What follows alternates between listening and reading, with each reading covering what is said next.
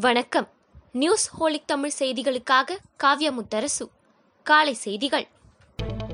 Corona தடுப்பூசி தொடர்பான அச்சத்தையும் தயக்கத்தையும் போக்கும் வகையில் பிரதமர் நரேந்திர மோடி இன்று டெல்லி எய்ம்ஸ் மருத்துவமனையில் கோவாக்சின் தடுப்பூசி போட்டுக்கொண்டார். அறுபது வயதிற்கு மேற்பட்டவர்களுக்கும் நாள்பட்ட நோய்களுடன் இருக்கும் நாற்பத்து ஐந்து வயதிற்கு மேற்பட்டவர்களுக்கும் தடுப்பூசி போடும் திட்டம் இன்று முதல் தொடங்குகிறது. சமையல் எரிவாயு விலை இன்று மேலும் இருபத்து ஐந்து ரூபாய் அளவிற்கு உயர்த்தப்பட்டுள்ளது. பிப்ரவரி மாதம் மூன்று முறை ஏற்கனவே சிலிண்டர் விலையை எண்ணெய் நிறுவனங்கள் உயர்த்தியதால் நூறு ரூபாய் அளவிற்கு விலை அதிகரித்தது. இந்நிலையில் இன்று மேலும் இருபத்து ஐந்து ரூபாய் உயர்த்தி எண்ணெய் நிறுவனங்கள் அறிவித்துள்ளன.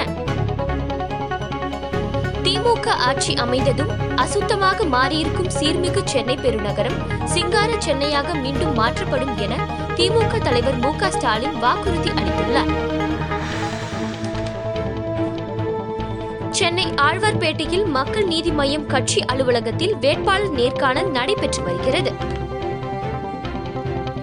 திருப்பதி ஏழுமலையான் கோயிலில் மாசி மாத பௌர்ணமியை முன்னிட்டு தங்க கருட வாகனத்தில் மலையப்ப சுவாமி வீதி உலா வந்து பக்தர்களுக்கு அருள்பாலித்தார். அழகிய மொழியான தமிழை சரியாக கற்க முடியவில்லை என்றும் தமிழை கற்க முயற்சி மேற்கொள்ளாதது தன்னளவில் குறையாகவே உள்ளது என்றும் பிரதமர் நரேந்திர மோடி தெரிவித்துள்ளார். அதிமுக பாரதிய ஜனதா கட்சிகளுக்கு இடையே அமித்ஷா முன்னிலையில் தொகுதி பங்கீடு குறித்து பேச்சுவார்த்தை நிறைவு பெற்றுள்ளது. மூன்று மணி நேரத்திற்கும் அதிகமாக நடந்த பேச்சுவார்த்தையில் அதிமுக சார்பில் முதலமைச்சர் எடப்பாடி பழனிசாமியும் துணை முதலமைச்சர் ஓ பன்னீர்செல்வமும் பங்கேற்றனர். தன்னுடைய பிறந்த நாள் கொண்டாட்டமாக இருக்க வேண்டியதில்லை என்று குறிப்பிட்டுள்ள திமுக தலைவர் மு க ஸ்டாலின் அடுத்தவர்களுக்கு பயனுள்ளதாக இருக்க வேண்டும் என்று தொண்டர்களை கேட்டுக்கொண்டுள்ளார்.